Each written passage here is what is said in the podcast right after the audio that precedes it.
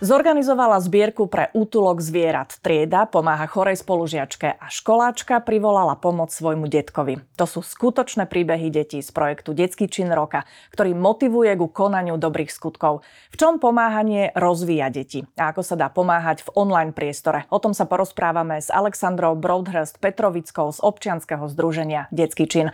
Sledujete klub rodičov, ktorý pripravuje portál edurold.sk a táto epizóda vznikla v spolupráci s webom Bezná strach.online od spoločnosti Orange. Pani Broadhurst, tak vy ste aktuálne vo Francúzsku, takže sa porozprávame takto na diaľku. Ale Dobrý deň. Veľmi sa teším, že ste si našli na nás čas, aby sme si porozprávali viac o dobrých skutkoch. Kde sa zrodila tá myšlienka zviditeľňovať dobré skutky detí? Ono vlastne je to už 23 rokov a na počiatku sme boli dve Sašky, e, Saška Fischerová a ja a v rámci projektu pre jeden časopis sme vyzvali deti, aby nám napísali o dobrých skutkoch a prišlo veľmi veľa dobrých skutkov a naraz sme si uvedomili, aký je to úžasný potenciál, že vlastne dobré veci sa dejú, že o nich nevieme a vedia sa takto dobré veci a dobré skutky využiť. Takže vlastne tak sme založili detský čin roka a e, to bolo vlastne začiatok celého toho a fungovali sme ako nadať, ako ako Poppins, ako agentúra Poppins, ale bohužiaľ v roku 2011 Saška náhle odišla a musela som projekt prebrať takto na diálku. Vlastne keď ja už som žila vo Francúzsku a založili sme občianske združenie Detský čin roka a od roku 2013 fungujeme a nánovo sme vlastne postavili tento projekt v treťom sektore, kam tento projekt podľa nás aj patrí a práve vďaka nadácii Orange sa nám podarilo už veľa, veľa rokov ďalej šíriť a podporovať ako dobré skutky, tak aj šírenie a inšpirovanie tými dobrými skutkami, čo je vlastne kľúčom celého toho projektu. Vy ste spomínali, že 23 rokov funguje projekt Detský čin roka a ja som si teda čo to naštudovala, že sa do neho zapojilo už takmer 1 800 tisíc detí. To je naozaj obrovské číslo a veľký počet dobrých skutkov. Aké sú deti? Pomáhajú rady? Majú to v sebe tak prirodzene? No veď to je na tomto práve úžasné, že oni, tie deti to majú v sebe prirodzene. Ja si myslím, že sa s tým vlastne ako ľudia aj v princípe rodíme a taká tá potreba pomáhať, potreba ochrániť slabších, potreba ochrániť prírodu, zvieratko, rastlinku, človeka, ktorý náhle potrebuje pomoc. Deti to majú v sebe. A majú v sebe aj také niečo, čo možno my už strácame ako dospelí, takú potrebu nezištne pomáhať. Oni to robia preto, lebo to tak cítia a, a fungujú. Takže to je vlastne na tomto krásne a cené, že vlastne deti ako aj projekt vlastne motivuje deti robiť dobré skutky, ale zároveň sa cez tie dobré skutky učia aj iné deti, ako pomáhať ľuďom a prírode. Z tých vašich skúseností, ako sa na tom odhodlaní dieťaťa, či pomáhať alebo nepomáhať, odráža uh, pomáhanie rodičov? Ako sú rodičia aktívni v takýchto veciach? To je veľmi zaujímavá otázka. Určite to má obrovský vplyv na to, ako funguje rodina a aké hodnoty sú v tej rodine.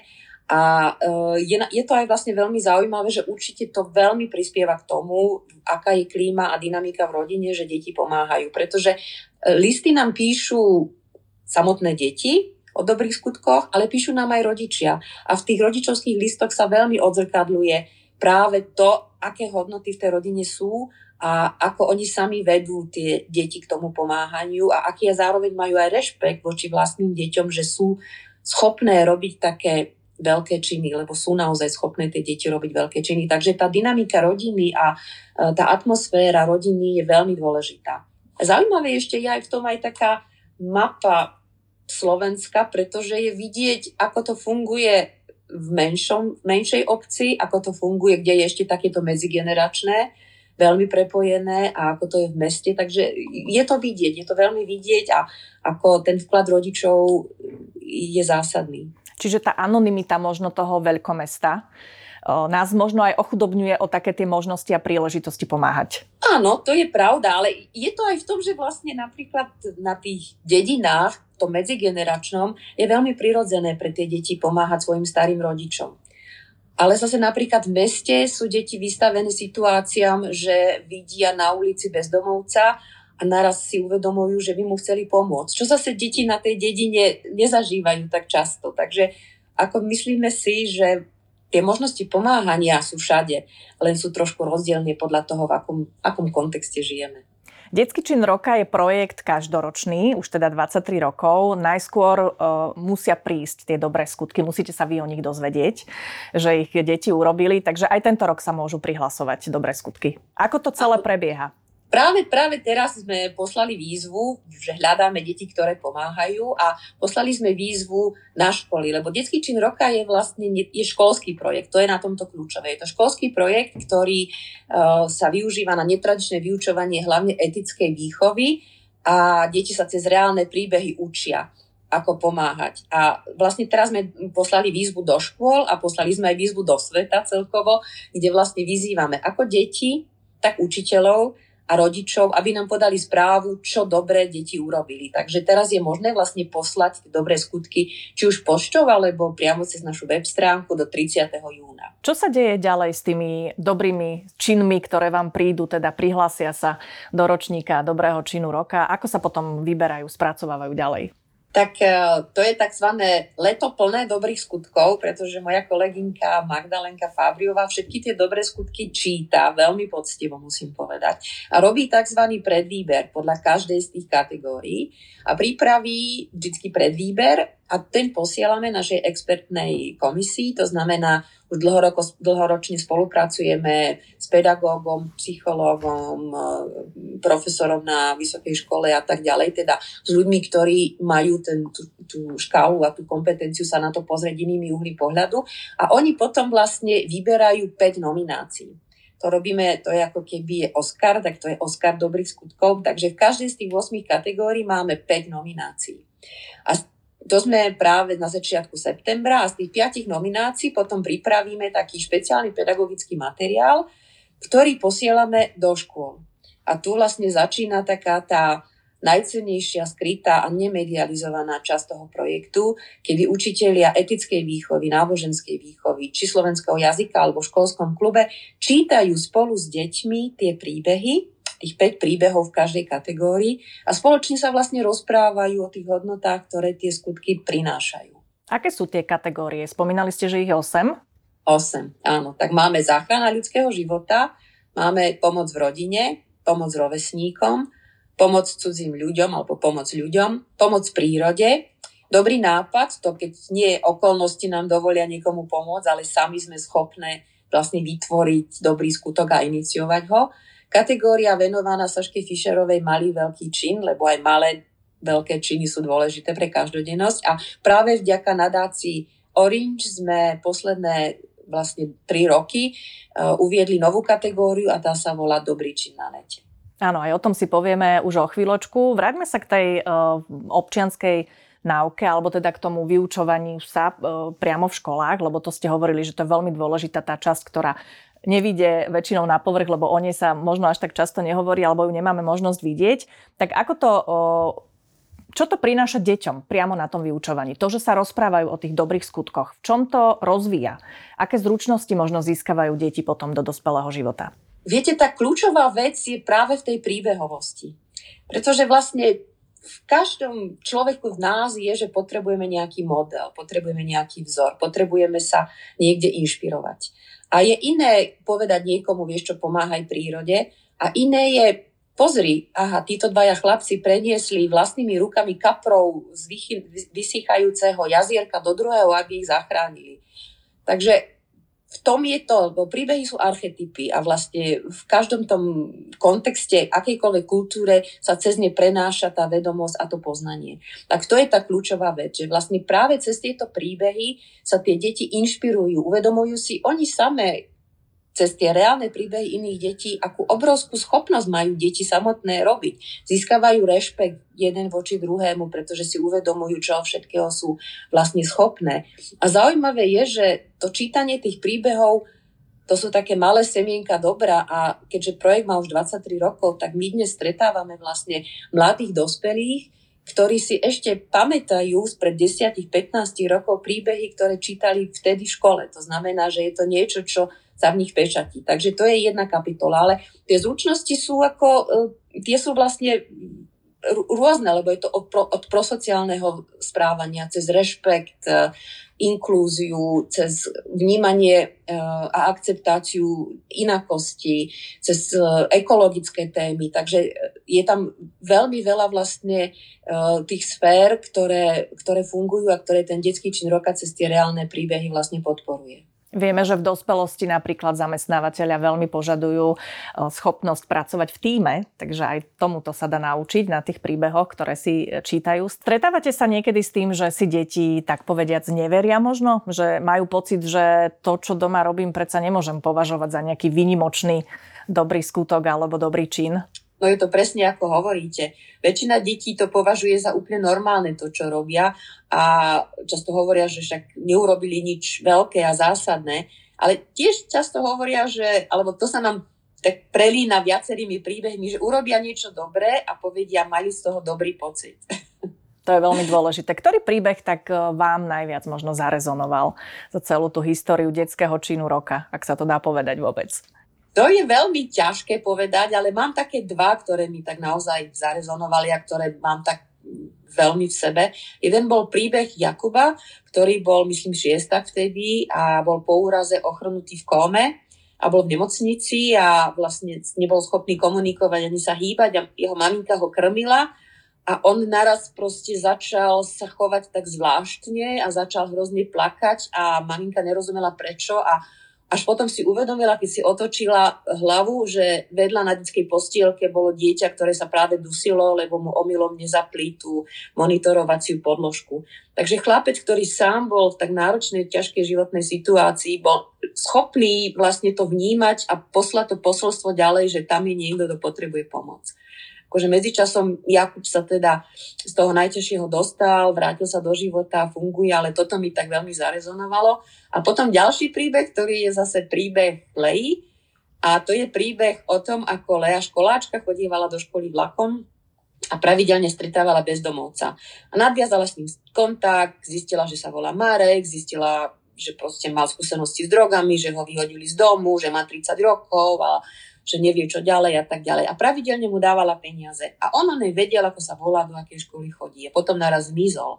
A po dlhom čase mu pri, prišiel do školy list, v ktorom jej tento Marek píše z Anglicka a hovorí jej, že je veľmi ďakuje, že mu dala druhú šancu, pretože za tú dobu mu ona dala 125 eur. Za tých 125 eur si on kúpil oblečenie a jednosmerný lístok do Anglicka a on ja z tej obálke vrátil z tých 125 eur.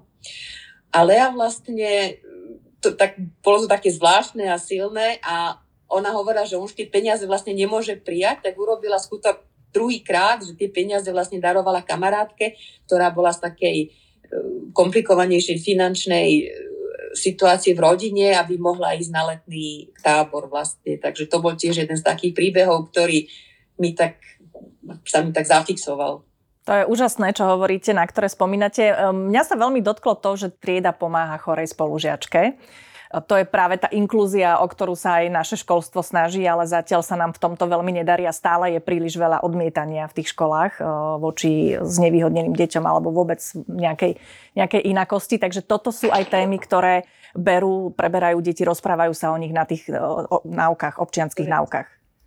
Téma inklúzie a téma akceptácie inakosti v triede, to je každý rok. To je až úžasné a my sa z toho veľmi tešíme, že je to taká až prirodzená súťaž, súč, súčasť toho ich detského sveta a spôsob, akým to vedia riešiť, tak prirodzené deti je vlastne vynikajúca. Hovoria o tom aj vlastne pedagógovia, že pokiaľ je aj v triede takýto uh, postihnutý žiak, tak je to často, že nielen deti pomáhajú tomu žiakovi, ale aj ten postoj toho postihnutého žiaka zase pomáha tým deťom, takže je to taká vzájomná pomoc a je to veľmi čitateľné. Veľmi sa z toho tešíme, že tieto príbehy sú a že deti vlastne sú schopné sa postaviť a na tú správnu stranu a pomôcť tam, kde je to potrebné a vytvoriť taký ten e, priestor pre, pre akceptáciu a inklúziu.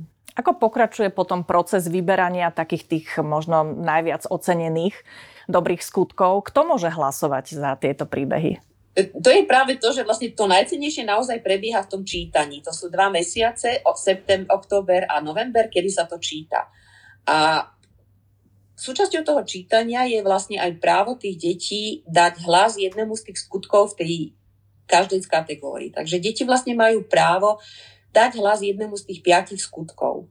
A je to vlastne veľmi cenná skúsenosť, o ktorej hovoria aj učitelia, lebo vlastne podporuje kritické myslenie, podporuje aj rešpekt iného názoru, lebo pre niekoho je cenejšie, keď e, chlapec pomôže mačičke a naopak iný si myslí, že je dôležité vyčistiť les od odpadkov. Takže vlastne v tej debate sa deti vlastne aj rozhodujú k tomu, komu dajú hlas a je aj cenné pre nich to, že tie ich hlasy sú rešpektované, že si uvedomujú, čo je to vlastne debata, čo je toto kritické myslenie, čo je toto rešpektovanie iného názoru a práve Detské hlasy rozhodnú o tom, ktoré skutky získajú ocenenie detský čin roka. A minulý rok e, čítalo tieto príbehy vyše 26 tisíc detí zo slovenských škôl, z vyše 300, 300 škôl to bolo. Takže 26 tisíc detí čítalo príbehy a tieto deti rozhodli, ktoré z tých piatich skutkov, skutkov v každej kategórii získa to ocenenie detský čin roka. Stretávate sa aj s takým tým možno reťazením dobrých skutkov, že v triede, ktorá si rozpráva o týchto príbehoch, prečíta si ich, tak na druhý rok možno sa niekto z nich dostane aj do tej nominácie s dobrým skutkom, že to motivuje naozaj reálne tie deti, že sami si možno hľadajú príležitosti, kde a ako pomáhať? To, ako reťazenie dobra tam máme pravidelné a je to vlastne veľmi krásne vidieť a aj e, vnímať, ako to funguje a ako, uh, ako sa tak zájomne uh, vedia ovplyvniť a ako tak zájomne vedia vnímať to, čo sa urobilo predtým. Takže to, to tam naozaj veľmi, veľmi je čitateľné a funguje to. Ešte by ma zaujímalo, ako vlastne učiteľia reagujú na túto aktivitu, či vidíte z ich strany záujem, že je to spôsob učenia, ktorý je atraktívnejší určite pre, pre tie detská, ako sa učiť poučky. To učiteľia sú kľúčoví partnery tohto projektu. To sú vlastne tie piliery, ktoré doprevádzajú tie deti k tomu pochopeniu tých skutočných, toho skutočného zmysla tých skutkov. A práve učiteľia sú tí, ktorí, eh, ktorí sú tí držiteľia toho posolstva smerom k tým deťom. No minulý rok sa nám zúčastnilo vyše 300 škôl, takže to znamená, že to sú stovky učiteľov a práve minulý rok sme mali aj jeden veľmi cenný projekt, ktorý pripravila pani učiteľka Katka Kmeťová zo základnej školy Trakovic a ona sama v rámci projektu Detský čin roka iniciovala ďalších učiteľov, aby proste sa pridali do projektu Dlan do Korán. Takže popri tých 26 tisícoch e, ona ešte iniciovala ďalších 17 tisíc žiakov z vyše 117 škôl. Takže tam stále dostávame veľmi silnú spätnú väzbu, že uh, tak, takéto čítanie príbehov je veľmi dôležité práve na citlivenie detí smerom k hodnotám ako k ľuďom, tak aj k prírode. Deti a mladí ľudia teraz veľa času trávia na internete, v tom online priestore. Ako na toto reflektuje detský čin roka? Ako sa dá pomáhať v online priestore?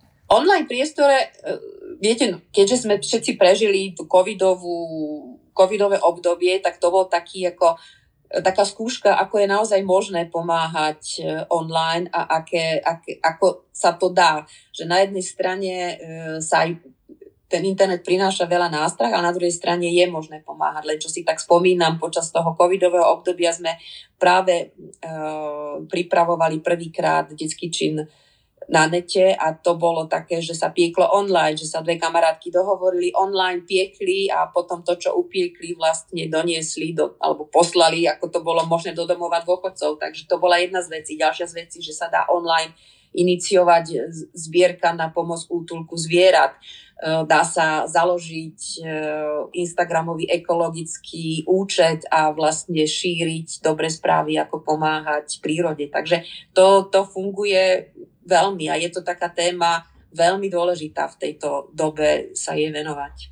Určite áno, ten COVID dal zabrať všetkým, najmä duševné zdravie detí, tým veľmi utrpelo. Eh, takže verím, že aj v tejto oblasti eh, sa nájdú dobré skutky. Vy ste v spolupráci s nadáciou Orange pripravili aj novú kategóriu Dobrý čin na nete. Tak aké skutky budete hľadať? No dobrý čin na nete to je presne to, že sa snažíme na jednej strane ako keby zdieľať tie skutky, ktoré ako keby odrážajú tie nástrahy. Mali sme napríklad skutok, ako neznámy chlapec tiež šiestak pomohol facebookovej kamarátke zachrániť život, pretože bol schopný vlastne na diálku pocítiť, že sa niečo deje a pochopil jej slova, že sa naozaj snaží a že to súvisí s takým sebaobližovaním, takže on dokonca inicioval ministerstvo vnútra, ktoré a vedel ako na to cez ten fanpage a takže nakoniec dievča zachránil práve preto, že inicioval ministerstvo vnútra a, a, a políciu. Takže toto je taký akože silný príbeh.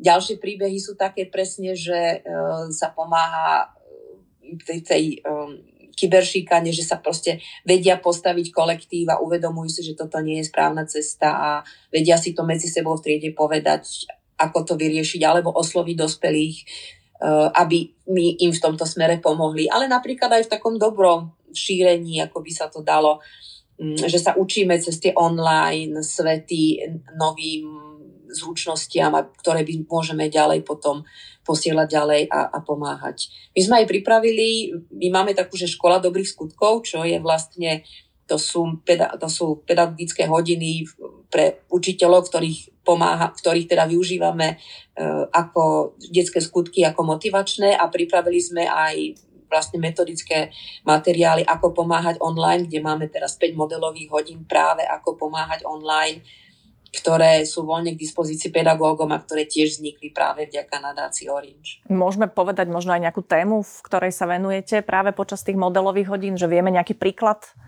uviesť? Myslíte teraz príklad, e, no, tých modelových hodín my máme vlastne 20, to mhm. znamená, máme 5 ako pomáhať online a máme uh, e, 5, máme 15. Ako my sa vždy snažíme uh, fungovať a vychádzať zo, z, kľúčových, z, z reálnych osnov.